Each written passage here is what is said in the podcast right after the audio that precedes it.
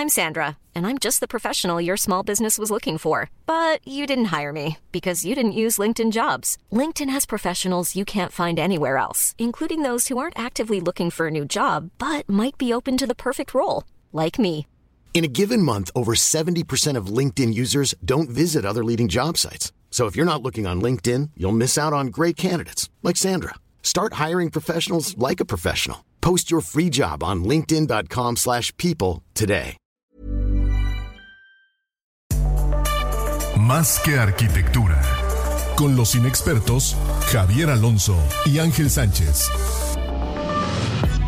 Conoce todo el mundo de la arquitectura, diseño y construcción en una misma frecuencia.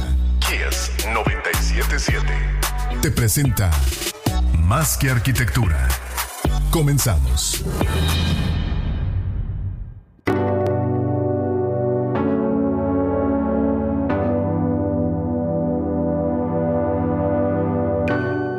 Bienvenidos a todos a Más de Arquitectura, tu espacio intangible. Ya estamos en vivo. Eh, un servidor, el arquitecto Ángel Sánchez, Javier Alonso. ¿Cómo estás, man? Bien, bien. Y bien, antes de comenzar, un agradecimiento especial a todos los patrocinadores que hacen posible este espacio: a Ángulo de Mayoros Cerámico, a Landum, a su Desarrollo Inmobiliario, a C I E Servicios de Ingeniería y Estructuras y a Firenze Pisos y Muros. Y bueno, hoy tenemos un invitado especial a los que ya se van conectando, que va varios ahí, que onda Feri y, y la banda que está por allá. Una felicitación A, a Fanny, que es su cumpleaños, también está escuchando seguro.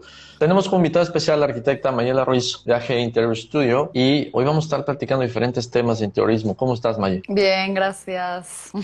Que de Padre hecho... tenerte... Ah, cuéntanos, sí. De hecho, no soy arquitecta, soy diseñadora ambiental. Ah, ok. Oye, no sé, no sé de dónde salió el, el, yo me quedé el, con el confusión el... entonces. Está bien, está bien. Porque, porque además es la segunda vez que, que hacemos algo contigo, que estamos contigo en pantalla en plática, sí.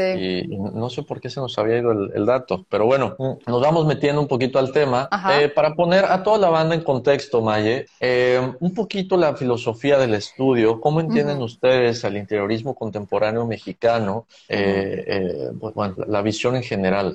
Pues, bueno, creo que la visión del estudio, bueno, Andrés muchas veces ha dicho que, que en realidad no tenemos tanto un estilo, pero creo que al paso del tiempo sí, sí, se, ha, sí se ha caracterizado como por cierto estilo eh, los proyectos que hemos hecho, y creo que como la visión del estudio es como tratar de romper paradigmas propios y tratar como de innovar. Creo que eso ha sido súper importante para el estudio desde que comenzamos Andrés y yo a colaborar hace como diez años.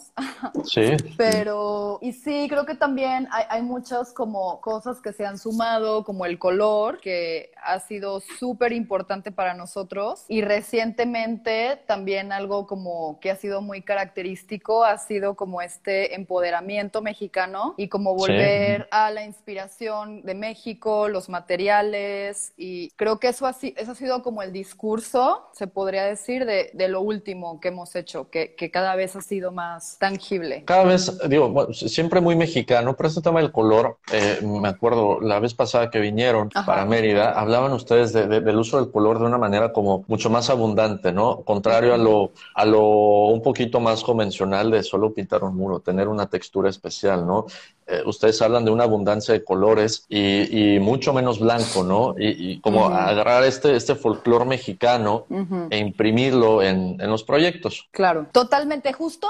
Creo que el usar el tanto color viene con este discurso de México, porque claro. creo que en algún punto alguien nos dijo que el mal gusto, o sea, que el tanto color era mal gusto, o no sé, como tratando de copiar otros estilos de otras culturas, y al final, o sea, ves como nuestra historia, nuestras raíces, y es color puro, o sea, no tiene uh-huh. nada que ver con los muros blancos. Pues por ahí, por ahí va, pues esta como idea o filosofía. Sobre todo, ¿no? Yo creo que en el uso del color, Maye, eh, el riesgo que involucra el uso del color, ¿no? Porque pintar uh-huh. algo de blanco igual y es así como que es tiro seguro, se pudiera entender claro, como algo, claro. Como, claro. como algo, pues un poquito menos, menos riesgoso, ¿no? Y tener tanto color y tener que integrar tantos elementos coloridos, pues ya eleva, eleva el, el análisis de un proyecto, ¿no? Claro, sí, totalmente. Ahora, Maye, eh, me platicabas que, bueno, ahorita están dedicados eh, los proyectos actuales, actuales que tienen en interiorismo, en tanto retail, Eh, establecimientos de bebidas y alimentos. Uh-huh. ¿Cómo, ¿Cómo va esta visión en general ahorita en este tipo de comercio que busca de alguna manera unir a la gente en una temporada distinta a lo que teníamos el año pasado, ¿no? Uh-huh. ¿Cuáles son de alguna manera los detalles, acentos, tendencias, cuestiones a considerar que se están infusionando en los proyectos actualmente? Ok, bueno, es una buena pregunta porque creo que en el mundo del diseño y la arquitectura todavía no estamos como súper conscientes y seguros de qué va a pasar con, con todos estos cambios que el mundo entero está sufriendo. Pero sí, lo que ya empezamos a ver muchísimo es como una revolución de los materiales. Por ejemplo, ya todas las marcas están sacando sus versiones antibacteriales, que va a ser un boom gigante. Claro. Y también algo que me encanta es que también la gente está volteando más para afuera. O sea que va a haber más terrazas, por fin el espacio público va a recuperar su terreno, espero. Y, y creo que la gente va a empezar a interesarse más también en el tema de paisajismo, que, okay. que luego creo que se había quedado muy, muy olvidado, ¿no? Y la gente como que luego iba muy para adentro y creo que esto va a revertirse. ¿Y cómo crees que entran en esta idea espacios que muchas veces son solamente interiores, como, como locales, eh, espacios en plazas, eh, plantas bajas de, de edificios de uso mixto? Pues... Sí, bueno, creo que esto vino a cambiar el mundo y bueno, los espacios que no están adecuados para estar al aire libre, pues lo que está pasando es que tienen una, o sea, están, o sea, la gente está como en una capacidad como con un porcentaje menor, uh-huh. lo cual pues tampoco es como muy rentable ni muy cómodo. Entonces yo creo que sí, sí va a cambiar total, o sea, sí va, posterior a esto va a haber como un boom de remodelaciones y adecuaciones y cosas así. Okay. Y mientras, pues sí tendremos que recurrir como a grupos pequeños y, y como cambiar la experiencia del usuario, que también creo ya. que ha sido bien complejo. Que bueno, esto sería de alguna manera una tendencia, pero me gustaría que antes de que habláramos de esta tendencia o de algunas otras que, que en las que están trabajando ustedes, entender la palabra tendencia, eh, uh-huh. cómo entendemos qué es una tendencia, quién la marca, cómo se establece y, y nos vamos metiendo a, a los tiempos de duración, ¿no? de, de esta cuestión y, y, y saldrán palabras como moda, Eh, cuestiones fijas, eh, estilos, exacto. Pues bueno, el tema de la tendencia, de entrada la palabra tendencia, pues para todo el mundo siempre suena como algo de moda, ¿no? Como ropa generalmente. Claro. Y en realidad las tendencias marcan estilo de vida, interiores, obviamente, arquitectura, mobiliario, mil cosas, ¿no? Entonces, bueno, curiosamente, además, con el tema de la tendencia, pues lo que las marca son las cosas que que vemos en las noticias todos los días. O sea, lo que marca las tendencias es, por ejemplo, ahora, ¿no? Todos estos temas de racismo, feminismo, como todo este hartazgo social, que es como muy sí. marcado, están marcando las tendencias. Por ejemplo, bueno, acá atrás de mí tengo esta consolita lila, que Ajá. por ejemplo es como el color que viene así súper fuerte, como ya este año y el próximo año. Y de hecho es un color que justo surge de movimientos feministas y a la vez como, como de otros temas como pues también un poco místicos, la espiritualidad y cosas así, claro. como, como este resurgir, ¿no? Que, claro. que para muchos está sucediendo. Entiendo, entiendo la parte mística y, y tal del color lila, Maye, pero me cuesta trabajo entender cómo de alguna manera se asignó a esta parte feminista. Ok. Pues, bueno, al final, para marcar tendencias y para como dictar tendencias, o sea, pues también obviamente hay un grupo de expertos ahí involucrados, ¿no? Entonces, sí. pues ellos como que revisan todo el material que incluye temas de sociología, ciencia, o sea, todo. Entonces... Por las brujas, dice, dice Andrés. Dice Andrés, por las brujas. Entonces... Exacto. Este, Ese güey. Ajá. Entonces, justo como que toda esta gente reúne esta información y la plasma, sí. ¿no? Y, y es cuando los diseñadores, que es como la gente que impone, que marca y demás, ya empiezan como, como aterrizarlo a productos. O sea, si ahora vas a tiendas en línea y demás, hay muchísima ropa ya lila, de hecho. Ya, ok. Uh-huh. Y tú crees que, bueno, hablabas de una proyección, y ya, ya hablamos también de la parte de las proyecciones, ¿no? De, de esto de adivinar las cuestiones como las vamos a estar usando, que este año es un ejemplo de cómo las cosas pueden cambiar eh, de, de manera inesperada, pero eh, ¿por qué un año, dos años? ¿Por qué entender, no, que tal vez el color lila, en este caso como tendencia, uh-huh, uh-huh. aplicado a ropa, aplicado a interiorismo, podría quedarse más tiempo? O sea, ¿por, por qué no sería algo fijo, no? Entonces, ¿cómo entender que una tendencia, este plazo de, de vencimiento, uh-huh. eh, de, de dónde viene? Pues bueno, las... bueno obviamente también este tema de las tendencias viene pues de, del consumo, ¿no? Que es una palabra claro. ahí medio satánica hoy en día. Sí. Pero pues sí, o sea, al final las tendencias se, se limitan a seis meses. Y bueno, va en función de los cambios, va en función de lo que está pasando en el mundo. Y curiosamente, pues sí, o sea, el año pasado ya se hablaba como de este hartazgo social, ya se hablaba de como de todos los movimientos políticos que estamos viendo y pasaron. Y bueno, creo que ahora okay. el gran reto sigue siendo la forma en que nos relacionamos, porque además... pues ahora es un tema tremendo, o sea, cómo los celulares y cómo esta con- conectividad nos está sí. desconectando, ¿no? Y Exacto. creo que todo este tema vino así como a enmarcarlo gigante. Ok, y que, y que bueno, lo enmarcó, pero en esta situación, por ejemplo, los dispositivos móviles pues son los que ahorita nos unen, ¿no? Digo, tanto es así que ahorita estamos conectados contigo sin que estés en, en Yucatán de visita. Uh-huh. Y entonces es una sensación, es una sensación como, como doble de uh-huh. decir, Estos, estos dispositivos nos separan y al mismo tiempo nos están uniendo de otras maneras. Claro. Sí, sí, aunque justo a, ahora que todo esto pase, como, como dicen. Como dice toda la banda. Como decimos y como esperamos. Lo que sí va a pasar, este, y también es como una predicción, es que, o sea, que vamos a volver un poco como a los básicos, como, uh-huh. como esta búsqueda de reunirnos por reunirnos. Claro. Okay. O sea, esto va a regresar como súper fuerte. Fuerte. Y creo que, bueno, para todos los que trabajamos en el mundo del diseño y la arquitectura va a ser como bien interesante. O sea, creo que tenemos que estar ahorita como al tiro, como viendo qué va a pasar. Sí, siempre tenemos que estar al tiro. Y movernos rápido, ¿no? Porque además sí. creo que todo esto está nuevo, que tenemos que estar como viendo cómo cambia sí. y cómo reaccionamos. Pero definitivamente sí creo que cuando pueda, o sea, cuando podamos regresar a la normalidad, entre comillas, sí va a haber como una explosión tremenda y, y, y creo que tenemos que estar alertas para ver cómo vamos a diseñar estos espacios. Ok. Claro.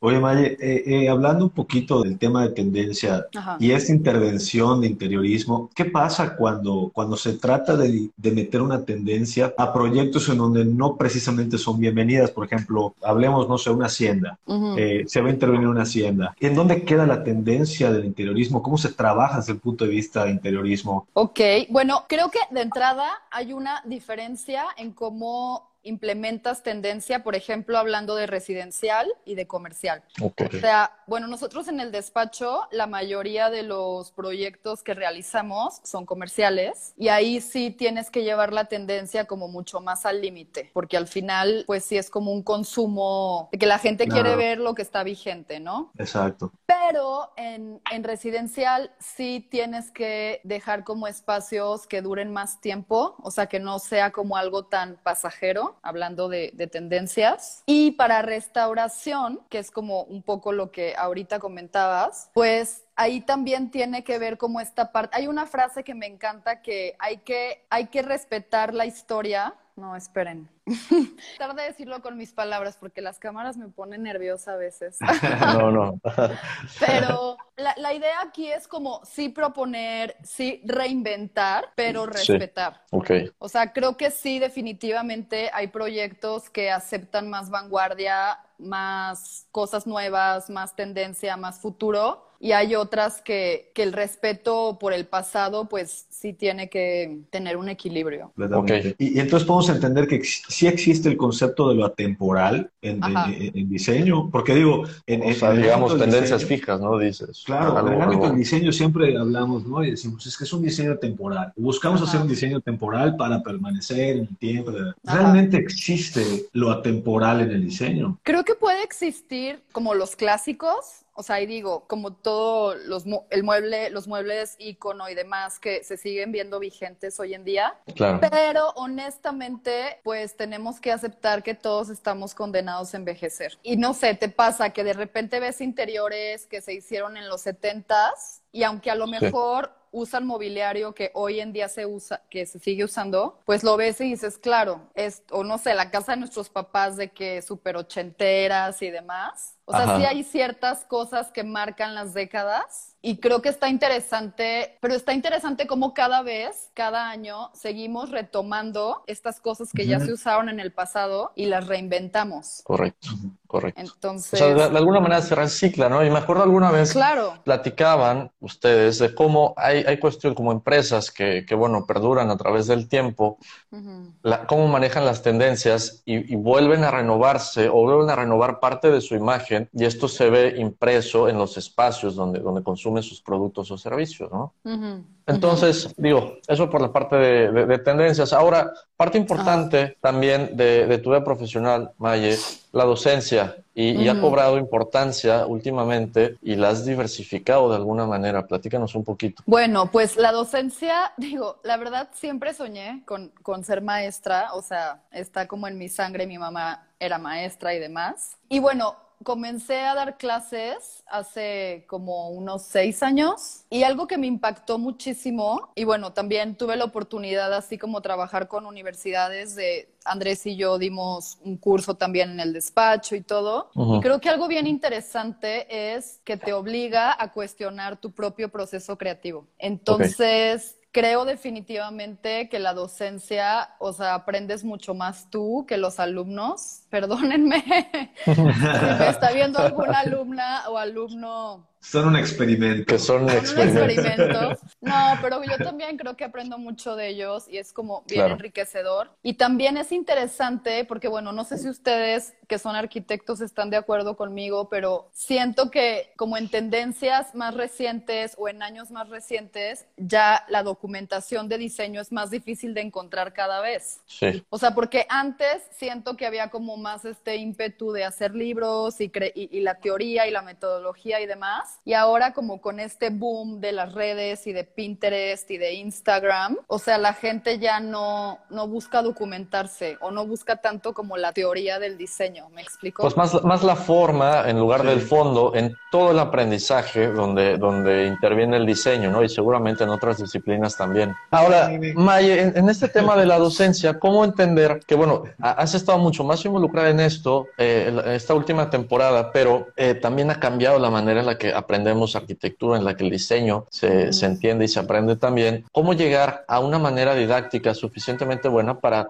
para que sea efectivo este aprendizaje, ¿no? ¿Cómo, cómo lo has experimentado? Creo que algo, o sea, la, la palabra que me viene a la cabeza ahora es estandarización. Creo que es una palabra bien complicada para el diseño, por, porque en diseño, en arquitectura, o sea, dos más dos no son cuatro. O sea, en gustos, uh-huh. o sea, no hay una respuesta correcta de... si una pared azul es correcta o roja es correcta, ¿no? Entonces, pero sí siento que, que este tema como de los códigos, de la estandarización, de estar viendo lo mismo desde diferentes pantallas es importante. Ok.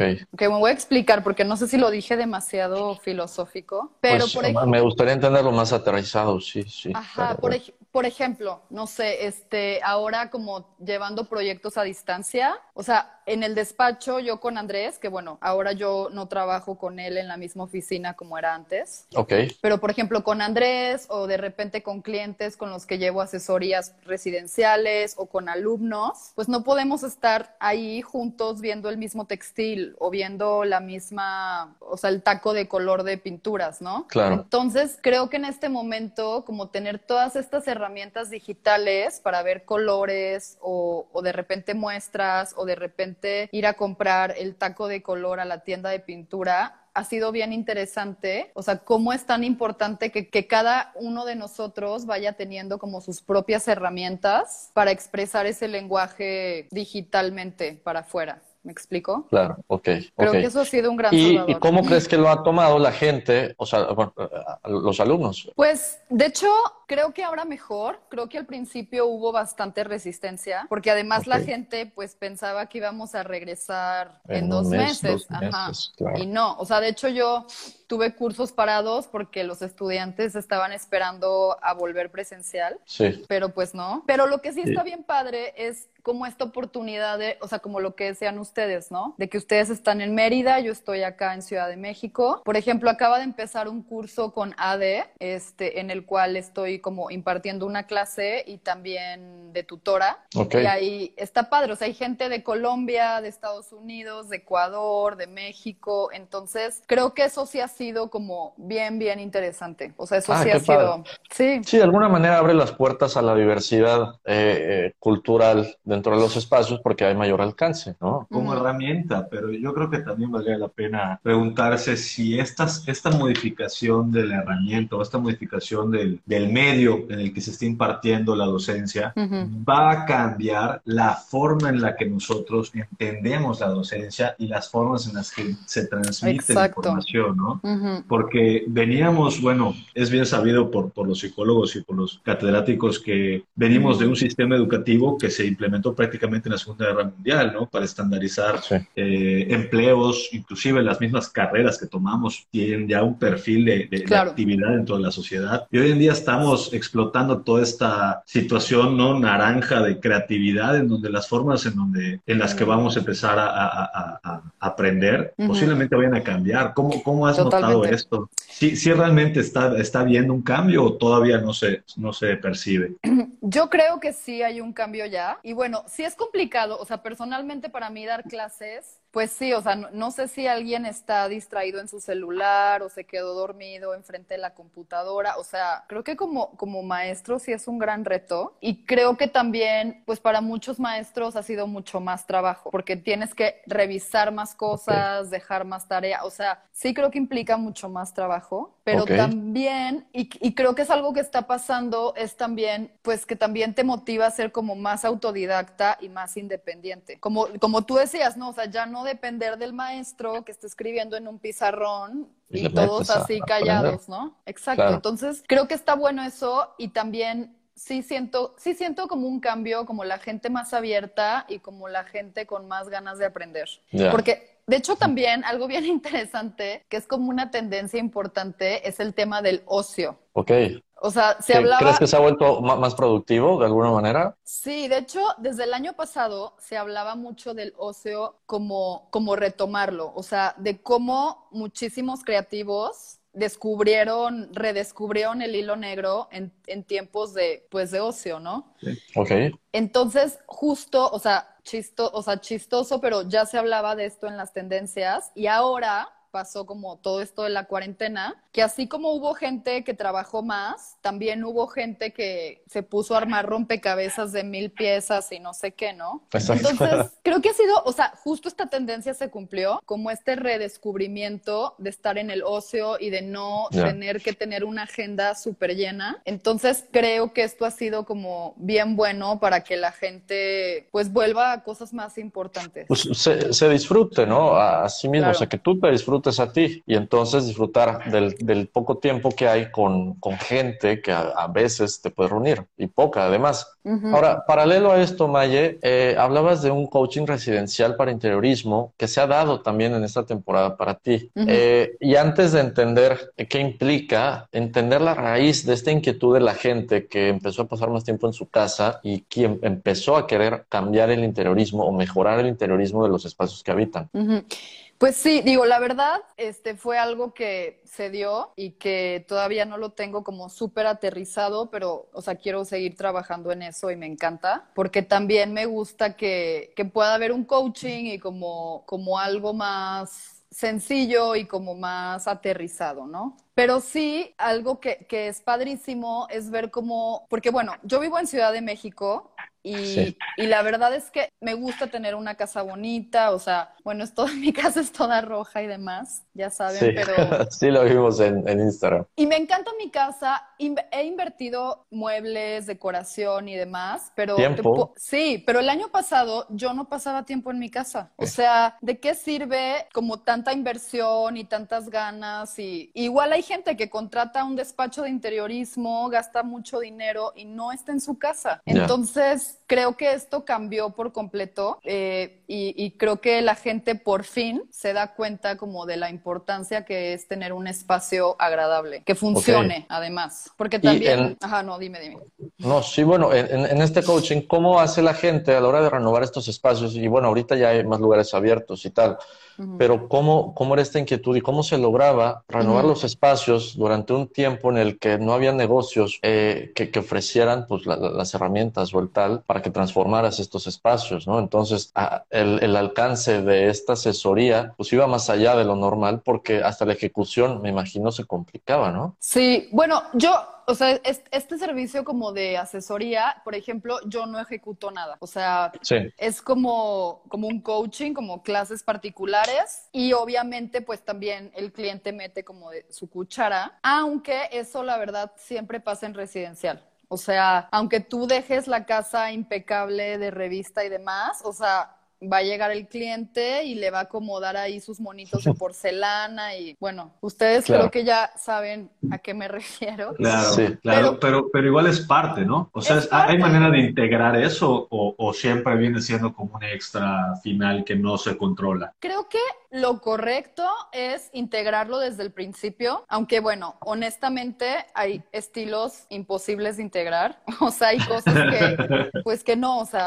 Hay cosas como, feas también, o sea... Y, y, de mal gusto. Sí, y, y es parte sí. también de nuestra cultura, este, este, estos estilos eh, t- demasiado saturados y tal, ¿no? Que la gente está acostumbrada y, y le gusta incluir en los espacios que vive. Y, y es parte de cómo vivimos como mexicanos, yo creo. Sí, pero sí, justo eso, ¿no? Como desde un principio, en la medida de lo posible, involucras el estilo del cliente, pero sí es como... Bueno, en caso que sí hagas como el, o sea, como todo el proyecto residencial, pues tomas tus fotos y te despides de eso porque se va a convertir sí. en, en otra cosa tal vez. Claro. Pero, pero creo que ahora, por ejemplo, con el tema del coaching y demás, que, que es más como que cada quien lo ejecute, pues definitivamente la venta por internet fue la locura. Sí.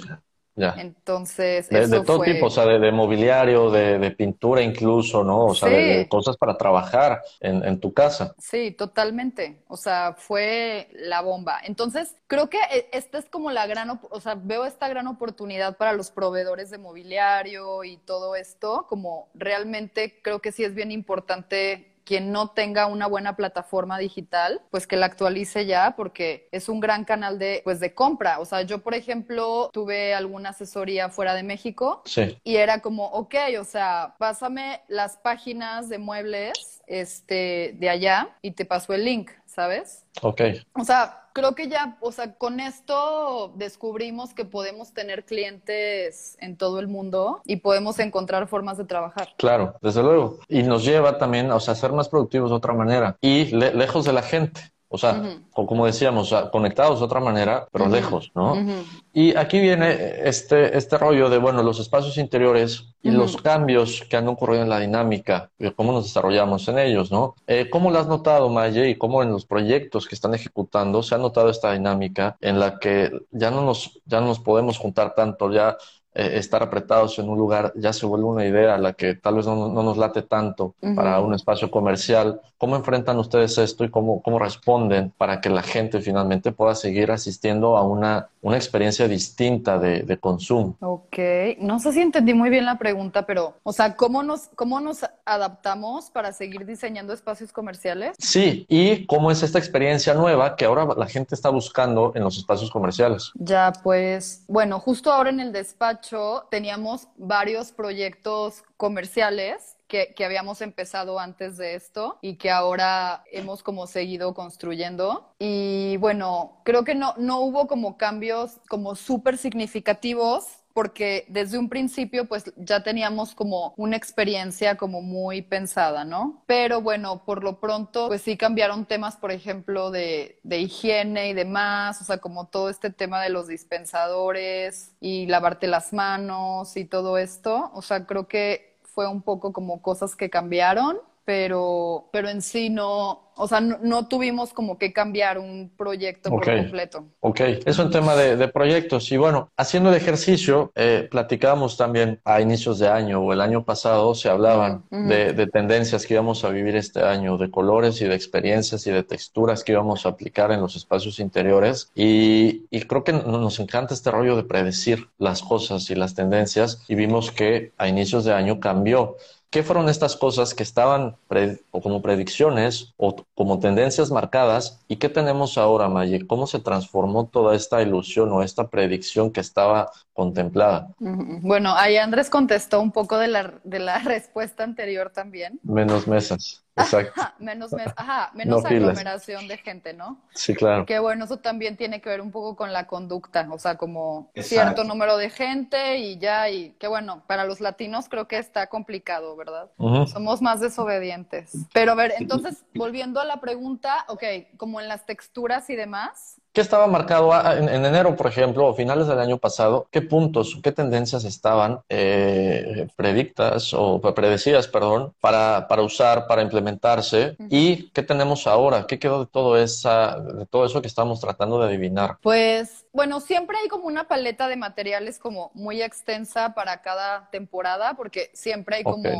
como tres o cuatro diferentes puntos cardinales, ¿no? A donde Hola. Van las tendencias. Pero, bueno, por ejemplo, creo que hay, hay un cambio interesante. Es, por ejemplo, toda esta ola de, pues, como de, por ejemplo, el mexicanismo, ¿no? Que es algo que ahora está como bien fuerte. Siento que ahorita está complicado, por ejemplo, el tema con materiales demasiado porosos. Ok. okay o sea, por claro. ejemplo... Es interesante cómo este tema de, de diseño de hospital, por así decirlo, se metió un poco a otro tipo de interiores. O sea, cómo okay. ahorita... es como bien importante usar superficies fáciles de limpiar, superficies antibacteria, antibacterianas, o sea, creo que ese es un cambio importante que no teníamos previsto. O sea, okay. por ejemplo, no sé, pienso en un material como la cantera o cosas así porosas que a lo mejor pueden ser muy mexicanas. O sea, creo que, que son materiales que por un rato pueden ser más complejos de usar. ¿Cómo, cómo entender, antes de, de, de seguir, Maye, cómo entender esta corriente de mexicanismo? ¿Hasta dónde abarca? ¿Cómo lo podemos eh, visualizar? Pues bueno, justo esta tendencia de mexicanismo, o sea, es algo que le quedan años todavía. Okay. Y, y además es una... Bueno, digo mexicanismo porque soy mexicana, estamos en México, pero en uh-huh. realidad ha sido como todo un suceso mundial. O sea, por ejemplo, lo ves, no sé, con Rosalía, que es española y que ella okay. hace música. Pero cómo lo que, lo que la hizo como saltar a la fama fue que ella se inspirara en su propio país. O sea, que regresara otra vez estas tradiciones okay. de flamenco que a lo mejor ya eran old fashion y demás. Y siento que cada quien en su propia cultura está regresando a quien es. Ok, claro. Entonces, volverse embajadores. Ajá, y como empoderarse, ¿no? Porque, bueno, yo, por ejemplo, que, que fui adolescente en los noventas, o sea, me acuerdo muchísimo cómo las niñas de mi salón usaban pupilentes azules y verdes y demás. Y te ajá. ponías así el polvo para no verte morena. Y, y ahora es como, güey, Hey, somos morenos, tenemos los ojos negros y somos claro. hermosos, ¿sabes? Sí. Entonces creo que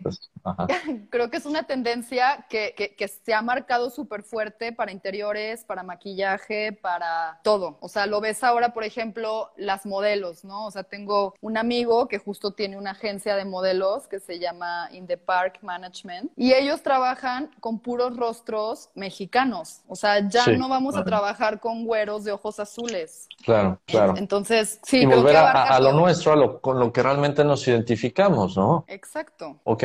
Y bueno, el tema es un tema patriótico, ¿no? O sea, como nacionalista. Sí, y, y es algo que nosotros mexicanos en algún momento, yo creo que criticamos de los gringos, ¿no? En algún uh-huh. momento dijimos, ah, ¿por qué todo el tiempo la bandera y así, todo el uh-huh. rollo, uh-huh. y se visten de, de, de, de, de, az, de azul y rojo? Sí. Y hoy en día es una tendencia que está agarrando todo el mundo, ¿no? Y qué padre. Que... Y, y vamos para allá y volver a esas raíces. Ahora, y, y en temas de colores, como, como ya, bueno, ya tocamos el tema de lila, Maye, ¿qué otros colores o qué otros formatos de ese estilo han representado movimientos sociales, no solo de este año, porque bueno, los movimientos sociales llevan varios años sucediendo, pero ¿qué, qué tenemos latente ahorita? ¿Qué tenemos latente ahorita? Por ejemplo, justo, no sé, los colores de este año, o sea, ca cada plataforma como que lanza sus colores, ¿no? O sea, por ejemplo, este año el color de Comex fue natural, natural, sí. vegetal, vegetal. El color okay. de Pantone fue deep blue, o sea, como un azul que todo el mundo dijo, ni al caso, eso no es dos mil veinte. Y, por ejemplo, otro, otra plataforma que se llama Trendo M X, que ellos hacen, o sea, dictan como tendencias y todo, pero como muy local, muy México, que está padre también. Ellos lanzaron el color cempasúchil, que decían que era el color como, como alerta, como amarillo, como uh-huh. peligro. Y, y, y pensando un poco, creo que, pues, pienso que Trendo fue quien más le atinó, porque en realidad okay. fue un año, o sea, pues si lo piensas, sí fue un año como súper amarillo, ¿no? Como alerta. Sí, como... De, de alerta todo el tiempo. Exacto. Sí. Y, y sí, es bien interesante ver cómo, cómo los colores marcan. Por ejemplo, no sé si se acuerdan, hace, creo que fue en el dos mil dieciséis, que hubo un par de colores, que hubo dos colores de Pantone, que era Quartz y Serenity, un azul y un rosa. Ok. Y por, sí, sí. por ejemplo, eso, curiosamente, surgió de la bandera trans, que es, son okay. líneas azules y rosas, y como, o sea, como la comunidad trans ha sido como cada, o sea, pues ya se integra cada vez más, ¿no? Y ya... O sea, y a través de estos colores a, apoyas a, a minorías en, en ese sentido, ¿no? Sí, como, como, pues, y justo todo esto, ¿no? Creo que también este tema del color, que es bien interesante, creo, y, y también cuando, cuando haces diseño comercial, creo que está bueno que por, por medio del color alces la voz. O sea, como que por medio del no. color puedas tener como esta voz política también. Claro. Como, como lo que hablábamos de la banda, ¿no? Que bueno, Trendo justo lo nombró color del año del, del próximo año y ellos le pusieron jacaranda. De hecho, por ahí alguien comentó. Alguien puso sí. el jacaranda, que show. Y, y justo, me bueno, no sé, creo que me considero feminista. Bueno, quisiera ser aún más feminista, de hecho. No, okay. Creo que no lo soy lo suficiente. Pero, pero me encanta como, wow, o sea, un morado ya se posicionó para... Y, para y usarlo, ¿no? Y, y hablamos entonces de actitudes y posturas de, de movimientos sociales y culturales eh, a, a través de, de los color. espacios que construimos, a través del color, ¿no? Sí. Y, y, y, este, y, esta, y esta temática o esta manera de representar el color eh, a través de movimientos sociales, ¿es válido en la parte residencial? O sea, ¿es válido que una persona diga, quiero transmitir esto, yo soy así, y aunque no sea el color de tendencia, quiero transmitir esta información a través a través del color o a través del mobiliario? ¿Es válido? ¿Se entiende de la misma manera o, o, o es algo que es completamente un maquillaje? Yo creo que sí, yo creo que sí. Y aunque en una casa no llevas la tendencia tan saturada, por así decirlo, Ajá. o al máximo, lo que platicábamos hace rato de las décadas, o sea, al final sí se no, o sea, después de cierto tiempo sí se va a entender que esa casa se diseñó en el dos mil veinte, porque, okay. porque al final, quieras o no, sí está siguiendo ciertos patrones. Sí. Habla de un sea... movimiento social que está ocurriendo. Y poniendo como ejemplo en concreto, digo, porque lo mencionaste, Maye, tu casa, tu casa toda roja, Ajá. ¿qué representa en este sentido ese color en, en el espacio que tú vives? ¿Qué representa el rojo en el espacio que yo vivo? Pues... Porque varias personas, perdón, antes de que lo digas, porque varias personas pusieron que ese color además le recuerda a ti, ¿no? Entonces, Ajá. digo, independientemente sean amigos, alumnos, cuates, lo que sea, eh, qué padre que, que el color se asocia además con una persona que pues declara estas posturas y las, y las transforma y las trata de, de, de difundir a la banda. Pues creo que para mí el color rojo de mi casa significa ser coherente. O sea, okay. para mí, o sea, honestamente, cuando, cuando tomé esta decisión, o sea, sí me dio miedo. Sí, sí pensé que... sí me dio miedo. Sí me dio miedo. Sí pensé que el rojo era un color too much, pero para mí fue mi forma de ser coherente y decir, va, porque yo siempre estoy regañando a la gente y diciendo no muros, no muros blancos. Ok. Entonces fue como demostrarme y demostrar que no muros blancos es un, o sea, es, es, es. Entonces, pues la verdad es que mi experimento salió bien y bueno, así testado por fuego, porque pues yo no pensé que iba a trabajar y hacer yoga y comer y hacer todo aquí. Okay. Y, y salió muy bien. Entonces creo que para mí, pues sí, es como un tema de identidad y coherencia vivir en una casa roja. Ok, buenísimo. Sí. Y, si, y si quisiéramos ver un poco hacia adelante, eh, sin tratar de predecir mucho, ¿no? Pero entender qué colores asociados a estos movimientos culturales y sociales vienen eh, ahora, qué podemos esperar, ¿no? Y, y por qué algunos de ellos son más importantes, posiblemente porque son pertenecen a grupos sociales más vulnerables, ¿no? Pero bueno, ¿cuáles son? Bueno, pues... Bueno, ahora mismo no tengo como todas las paletas de, de dos mil veintiuno, pero sí creo que los colores vienen como en matices mucho más brillantes. O sea, sí viene okay. como cosas como mucho más fuertes. Por ejemplo, pienso en, en un poco tiempos pasados, o sea, como en el dos mil quince tal vez, dos mil dieciséis, que venían colores muy pastelitos o como colores como medio polvosos. Sí. O sea, siento que eso ya súper fue. Siento que que vienen colores como mucho más brillantes, un poco también, o sea, como, como de este empoderamiento de la gente, ¿no? De decir... O también sea, para tenemos... levantar el ánimo puede ser de, de, de una situación en la que estamos un poquito, bueno, un poquito, realmente estresados uh-huh. eh, en términos de, de sociedad general, y estos colores vienen a ayudar a eso, ¿tú crees? Sí, yo creo que, o sea, yo la verdad... Sí veo feliz como, como la gente perdiéndole el miedo al color. Sí lo veo. Okay. Sí, de hecho... De hecho, el rojo también viene bastante, no lo digo por mi casa, pero, pero sí viene bastante fuerte el rojo, el amarillo también viene súper sí. fuerte. O sea, colores, como dice Andrés, colores incómodos dos mil veintiuno. ¿Cuáles serían estos, estos incómodos? A ver, Andrés, ¿cuáles son los colores incómodos? dos mil? Es que, bueno, cabe mencionar que Andrés sí. este, es uno de los creativos que, que hizo como esta lista de, de colores dos mil veintiuno para Comex, okay, okay, que se van okay. a lanzar ahora en octubre. Ya. Padre. Entonces, bueno, ya. De hecho, creo que ya los van a, o sea, sacan como toda la colección de colores, ajá, en octubre ya todos. Los bueno, amarillos brillantes, claro, los, los mencionaste. Ajá, sí. Colores súper fuertes, como ya. O sea, basta de este romanticismo polvoso y, rom o sea... Y los pasteles, pues, ya. No, estamos enojados, estamos ya con fuerza, estamos, queremos incomodar. Y también, bueno, al algo que también, este, bueno, para, para todas las personas que están conectadas, un color que tenemos que medio olvidar es el gris. Okay. Porque, ¿por qué? Cuéntanos. Porque, Oye, qué volvió, interesante. Porque se volvió un color demasiado cómodo. O sea, un poco tocando lo que dijo Andrés, colores incómodos. O sea, la tendencia son colores que dices, ay, güey, su sal es roja. ¿Me explico? Y siento que así como en el dos mil, el color chocolate, o sea, ibas a una casa y la señora decía, yo no me quiero meter en pedos, voy a, voy a comprar todos, todos sus muebles de vinipié. Sí, sí, sí, sí, sí, sí. Sí. Muro blanco, chocolate.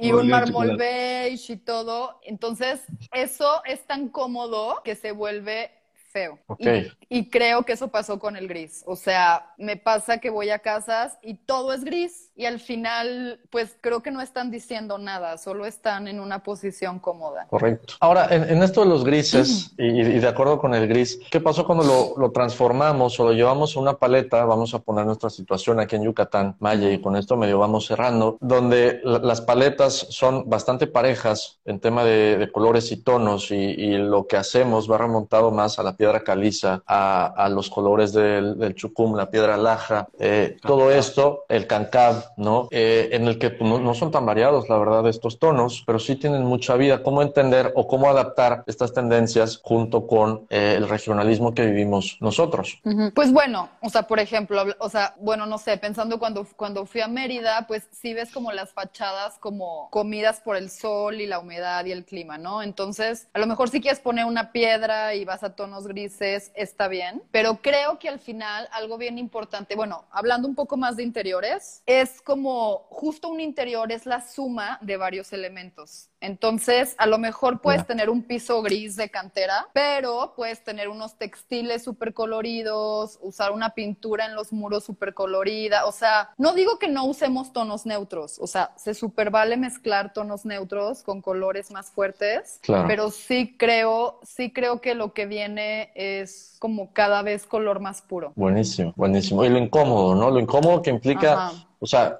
requiere fuerza para poder declararlo entonces, ¿no? Hablamos Exacto. de que no es tan cómodo usar un amarillo chillón, como dices, pero al usarlo, pues bueno, te, te, tendrá el impacto necesario para, para, para reflejar nuestro estado de ánimo como personas, como sociedad. Pues se, se hace visible el elemento, ¿no? Igual, imagínate una sala que antes era gris, por decir un ejemplo, y hoy es un amarillo intenso, un rojo. Claro. Se hace visible, Exacto. obliga al espacio, ¿no? Está, está, está interesante eso. Y, y, ya es, y, y algo padrísimo es que ya es un mensaje que no se te olvida. Así es. Así o sea, la, la gente no se acordaría de mí si mi sala fuera gris. La verdad. Se, ok, seguro sí, pero eh, ok.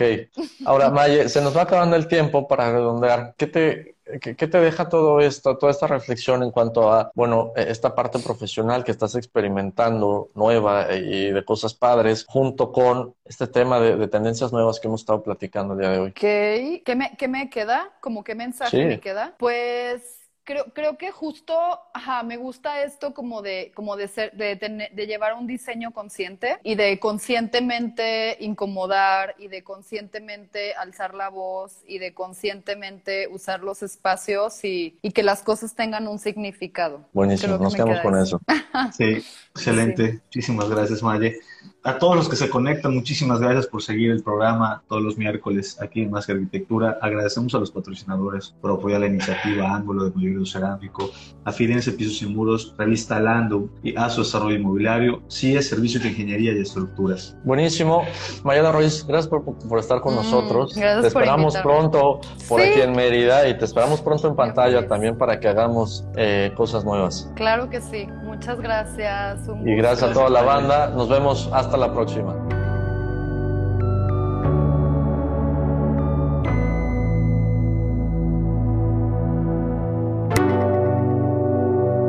Los inexpertos, Javier Alonso y Ángel Sánchez, te esperan el próximo miércoles a las ocho de la noche para continuar conociendo todo el mundo de la arquitectura, diseño y construcción. Más que arquitectura, solo por Kiss noventa y siete punto siete.